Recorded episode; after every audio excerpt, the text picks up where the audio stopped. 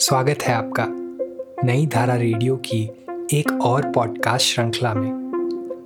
यह श्रृंखला नई धारा के संस्थापक श्री उदयराज सिंह जी के साहित्य को समर्पित है। उदयराज जी के इस जन्म शती वर्ष में हम उनकी अमूल्य साहित्यिक धरोहर आप तक लेकर आ रहे हैं इस पॉडकास्ट के माध्यम से। सुनना न भूलें नई धारा रेडियो पर। आप भी कहेंगे कि आखिर आज किस कूचे में कदम रखा आपने। ये एक कहानी भी कोई कहानी है। एक भूला बिसरा चित्र। और वो भी किसी नामी गिरामी का नहीं। आसमान में चमकते हुए सितारे का नहीं। तो अभी अभी बुझे हुए तारे का भी नहीं। बस कुछ यूँ ही, खोदा पहाड़ और निकली चुहिया। मगर भाई, जो दुनिया में चमक ना सका, उसमें कोई चमक नहीं, ऐसी तो कोई बात नहीं। आखिर, कीचड़ में सने हुए हीरे की कीमत जौहरी की नज़र में उन्नीस नहीं, बीस ही है बराबर। तो श्याम बाबा दुनिया में बुलंद ना हो सके, इससे उनकी बुलंदी में कभी कोई कमी नहीं आई। जिसने उन्हें परखा, उसने कुछ पाया ही, खोया नहीं। मेरे पर पितामह, दीवान श्री राम कुमार सिंह कुमार, की दो दो शादियाँ हुई, मगर उन्हें एक भी पुत्र ना हुआ। सारे परिवार में एक हलचल थी। वंश बिना इतनी बड़ी जमींदारी, इतनी बड़ी रियासत का आखिर क्या हश्र होगा? इस बात को सोच सोच कर मेरे पर पितामह बड़े चिंतित थे।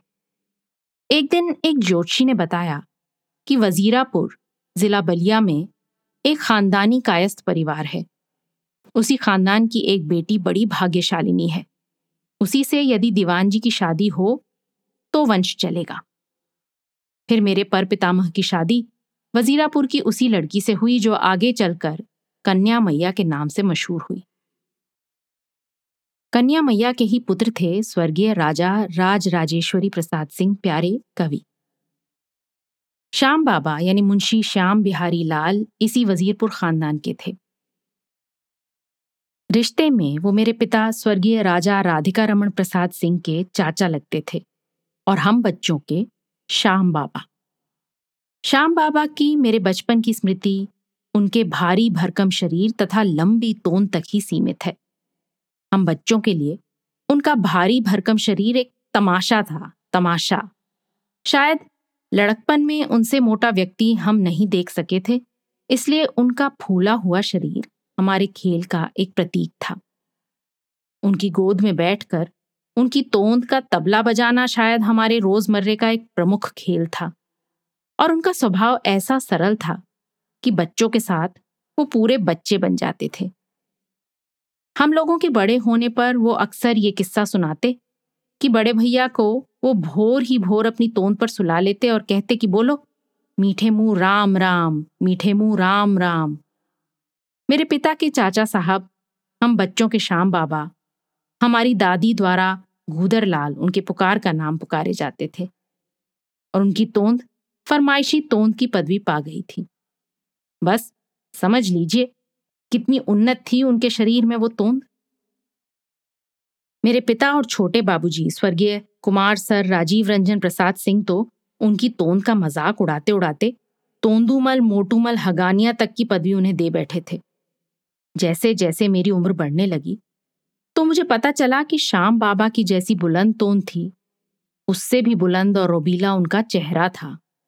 चेहरे से भी बुलंद उनकी आवाज़ थी और इन सबसे कहीं बुलंद उनका दिल और दिमाग था।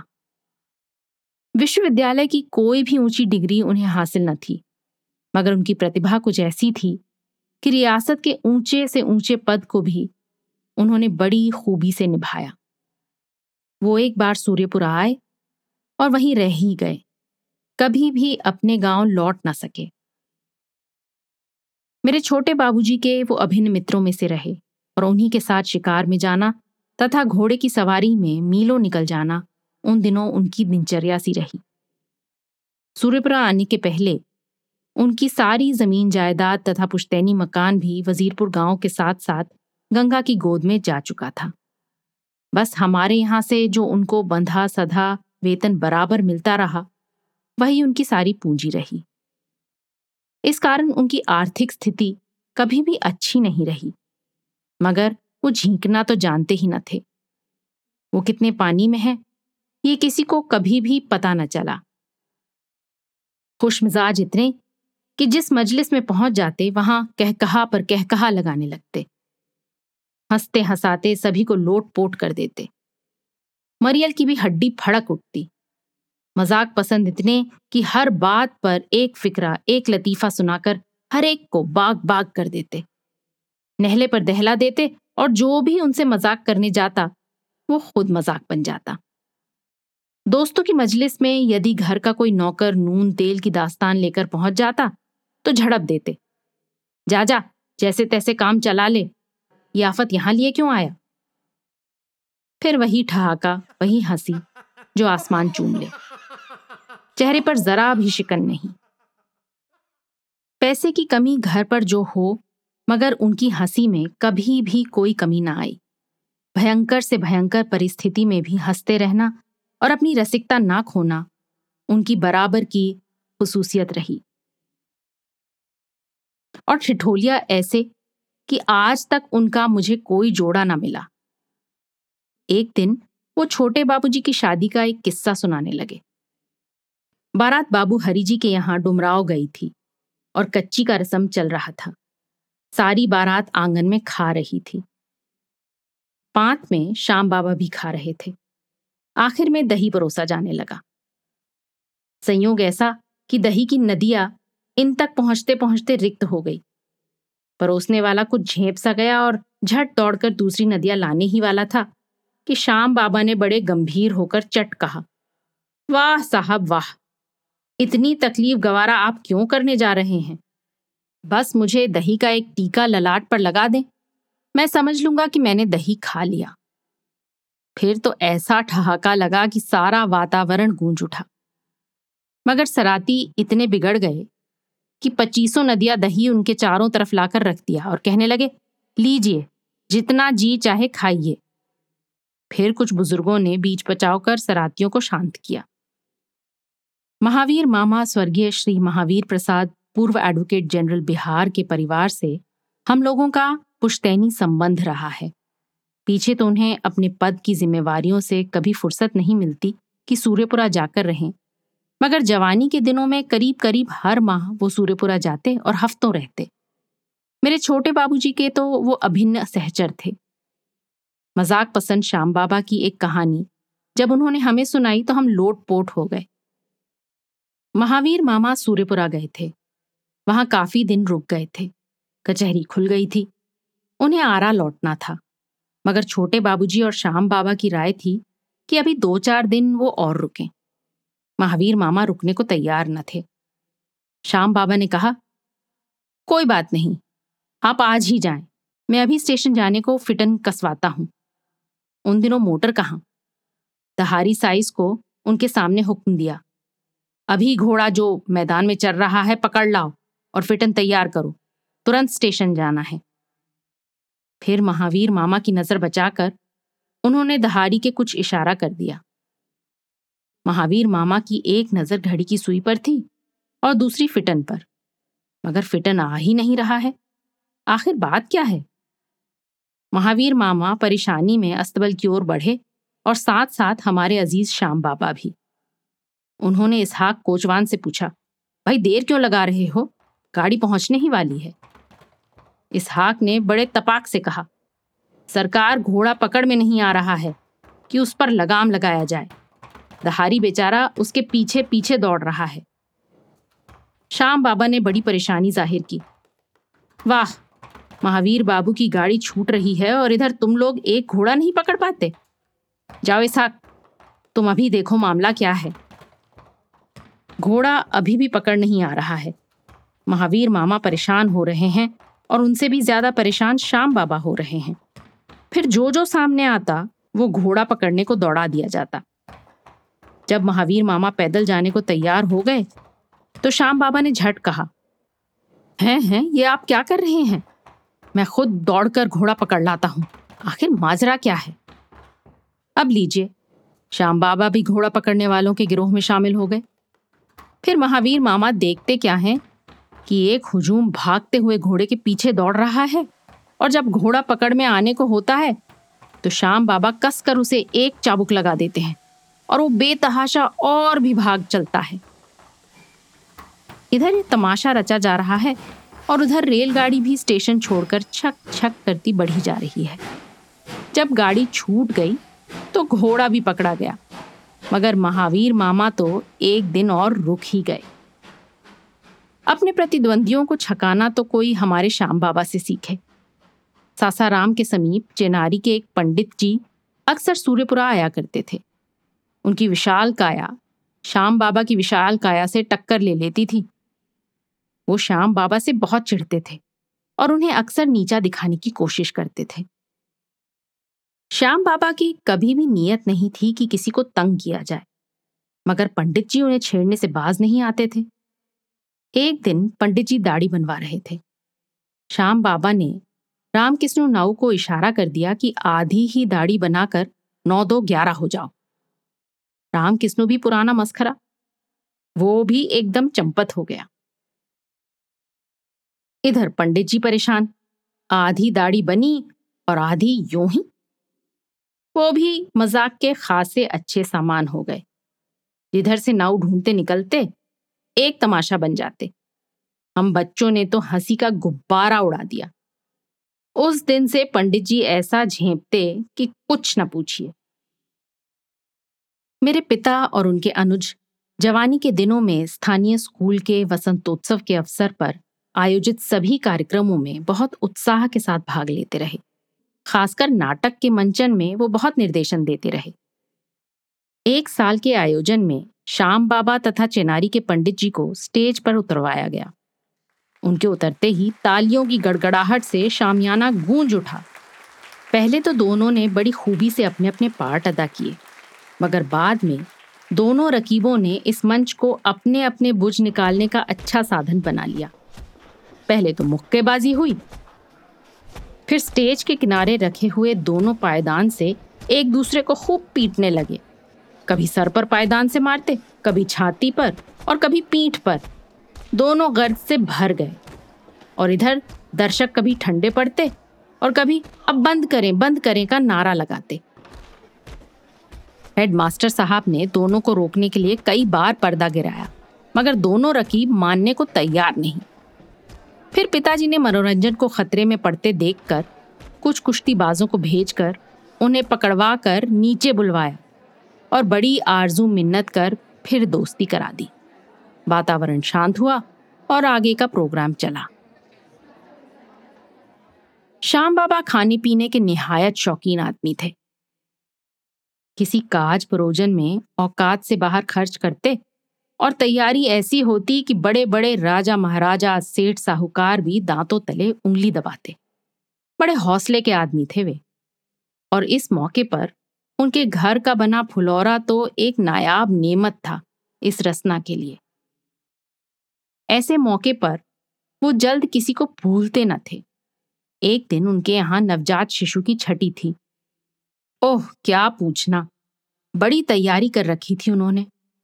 हमारा घर भर आमंत्रित था उनके यहाँ।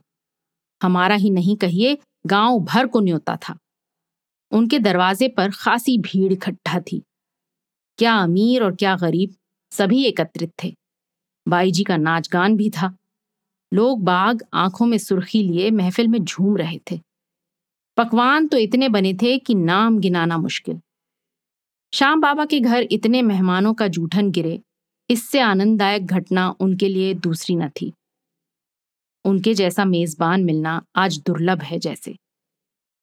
उन्हें देखते ही मैंने कहा श्याम बाबा, आखिर ये क्या हंगामा खड़ा कर रखा है आपने? इतना खर्च क्यों करते हैं? आपकी आर्थिक स्थिति ऐसी नहीं कि इतनी उन्होंने ठहाका मारते हुए कहा, बच्चा, आप फ़िक्र ना करें। भगवान मालिक, एक बात जान जाइए इस लक्ष्मी को जितना ही पूजिएगा, वो सताती रहेगी। इसे लतियाने पर ही ये ठीक रहती है। फिर वही चिर परिचित ठहाका कि आसमान टूट पड़े और वो भीड़ में नाचते, हँसते, जाने किधर खो जाएँ। मैं टकासा मुँह लिए उनके जीवन दर्शन पर विचारने लगा। उनके बड़प्पन की एक बानगी भी सुनते जाइए। उनके बेटे मोहन जी की शादी थी। बड़ी राजसी तैयारी। सूर्यपुरा गाँव में ही एक दूसरे परिवार के घर बारात दरवाजे लगनी थी। श्याम बाबा की बड़ी तीव्र इच्छा थी कि मेरे छोटे बाबूजी सब लड़कों के साथ बारात में शामिल हों। इस निमंत्रण को हमारे छोटे बाबूजी ने सहर्ष स्वीकार किया। मेरे पिता उन दिनों घर से बाहर गए थे। दोपहर से ही हम लोग बारात जाने की तैयारी में भिड़ गए। अच्छे अच्छे शेरवानी पजामे बक्सों से निकालकर इस्त्री करवाए गए। बीरा सिंह ड्राइवर ने मोटर धोकर पॉलिश देकर चमका दिया। कोचवान ने फिटन को साफ़ सुथरा किया। मेरे छोटे बाबूजी को साफा बांधने का बड़ा शौक था। उनके वार्ड्रोब में तरह तरह के जोधपुरी साफा के सेट थे। उनके ऐसे सुघड़ साफा बांधने वाले तो राजपुताने में भी इन्हें गिने मिलेंगे। उन्होंने एक बेहतरीन साफा बांधा। निश्चित समय पर लोग साइवान में आकर बैठ गए। और इंतज़ार करने लगे कि शाम बाबा या उनका कोई आदमी इतला दे तो हम लोग बारात में शामिल हों। बहुत बेताब हो हम लोग इंतज़ार कर रहे थे, मगर कहीं से कोई शान गुमान नहीं। आखिर बात क्या है? मेरे छोटे बाबूजी कभी बैठते, कभी टहलते और कभी पान खाते। गर्मी का दिन, शेरवानी, पजामा, साफा से लैस और उस पर इंतज़ार की गर्मी। बड़ी परेशानी थी। तब तक लड़की वाले के दरवाजे से पटाखा छूटने की आवाज़ उठने लगी। तो क्या बारात बिना हम लोगों को लिए ही दरवाजे लग गई शाम बाबा से ऐसी भूल? छोटे बाबूजी को क्षण भर में गुस्सा आ जाता था। वो तो गुस्से से लाल हो गए। हम बच्चे लोग तो समझ गए कि बारात की राजसी तैयारी में या कुछ सुरूर में शाम बाबा हम लोगों को ले जाना भूल गए। मगर राम जाने, बारात लौटने पर आज शाम बाबा की क्या हालत होगी? छोटे बाबूजी के डर से तो हम लोग धीरे धीरे कपड़े उतारकर अपने कमरे में आने वाली आफत के डर से चुप बैठ गए। जैसे जैसे समय बीतता, उनका क्रोध और भी बढ़ता जाता कि देखा, शाम बाबा बेतहाशा दौड़े चले आ रहे हैं। उनको देखते ही छोटे बाबूजी उबल पड़े और नाराज़गी में क्या क्या कह गए, मुझे आज याद नहीं। मगर वाह रे श्याम बाबा, क्या दिल और दिमाग पाया उन्होंने। झट माथे से टोपी उतारकर छोटे बाबूजी के चरणों में रख दी। छोटे बाबूजी ये दृश्य देखने को भी तैयार न थे और वो एक क्षण में अंगार होते तो दूसरे क्षण में तुषार भी। उनके स्वभाव की ये खास रविश थी। हिचकिचाते हुए उन्होंने कहा, चाचा साहब, आखिर आप बुज़ुर्ग हैं, हमसे उम्र में बड़े, ये क्या कर रहे हैं? लीजिए अपनी टोपी। नहीं, हुजूर, खता मेरी है। आज आप हमारे बाराती हैं, पूज्य। आपकी मैंने आज अवहेलना कर दी। इसके लिए जो भी सजा हो, वो थोड़ी होगी। आपको इतला ना दे सका, इसलिए कि और वो पैरों पर गिरना ही चाहते थे कि छोटे बाबूजी ने झट उन्हें उठाकर गले से लगा लिया। जहाँ क्रोध की ज्वाला धधक रही थी, वहाँ प्रेम का स्रोत फूट पड़ा। फिर क्या कहना? रात्रि में शाम बाबा ने अपने घर पर छोटे बाबूजी के सम्मान में एक खास महफिल का आयोजन किया। हम सब लोग उसी लिबास में लैस हो उनके घर गए। दूल्हा भी छोटे बाबूजी की बगल में बैठाए गए। और मध्य रात्रि के पूर्व महफिल जो शुरू हुई, वो चिराग गुल होते होते टूटी। शाम बाबा के बिना सूर्यपुरा में किसी पर्व त्योहार के दिन कोई रौनक ही नहीं आ पाती थी। हर पर्व त्योहार को वो बड़े उत्साह से मनाते और उन्हें आगे आते देख बड़े बूढ़ों में भी जोश उभर आता। होली। हाय, जब से छोटे बाबूजी और श्याम बाबा उठ गए, सूर्यपुरा की होली का सुहाग ही लुट गया। उन दोनों के जीवन काल में सूर्यपुरा में जो होली मचती थी, वो ब्रिज की होली की याद जगा देती थी। आज जब भी होली होती है तो उन दोनों की याद कलेजे में हूक सी उठती है। और जग की अनियतता पर पर्दा एक बारगी खोल देती है। एक हफ़्ता पहले से ही शाम बाबा होली की शुरुआत कर देते और उनके दरवाजे से जो कोई भी गुजरता, वो बिना रंग में शराबोर हुए ना रह पाता। उनके घर पर जो भी पहुँचता, वो भंग भवानी तथा मालपुआ और फुलौरा का स्वाद लिए बिना छुटकारा न पाता। फिर श्याम बाबा की टोली गाँव में घूमने लगती। जो कोई भी उस टोली के इर्द गिर्द आता वो होली का स्वांग बना दिया जाता और शाम बाबा के सुर में सुर मिलाकर सभी ज़ोर ज़ोर से चिल्लाते, होली है होली है। गाँव में अबीर गुलाल की होली मचाकर शाम बाबा की टोली बंगले पर बाबूजी के दरबार में पहुँचती और यहाँ जो रस रंग का दरिया उमड़ पड़ता, वो कोई क्या लिखे, कितना लिखे। उस रस रंग की बौछार में मलिक जी पंडित सहदेव दुबे जो गाकर झूम कर नवरंग ला देते। उसकी कल्पना अब कोई क्या करे, कैसे करे? श्याम बाबा दाद भी देते और उनके साथ अलाप भी लेते। जिस दिन होली होती, उस दिन भोर से ही लेकर मध्य रात्रि तक श्याम बाबा हर एक की नस नस में जान फूंक देते। उनके दालान में क्या अमीर और क्या गरीब, क्या बूढ़े और क्या जवान और बच्चे, सभी एकत्र होते और रंग रलियाँ मनाते। श्याम बाबा सभी के साथ छक कर होली खेलते और उनका कसकर कलरिंग भी करते। भंग भवानी के सुरूर में जब मस्ती कुछ ज़्यादा छा जाती तो गरज कर कहते, वो होली का रसिया नहीं जो आज अपने को वहाँ वहाँ रंग न लगाता।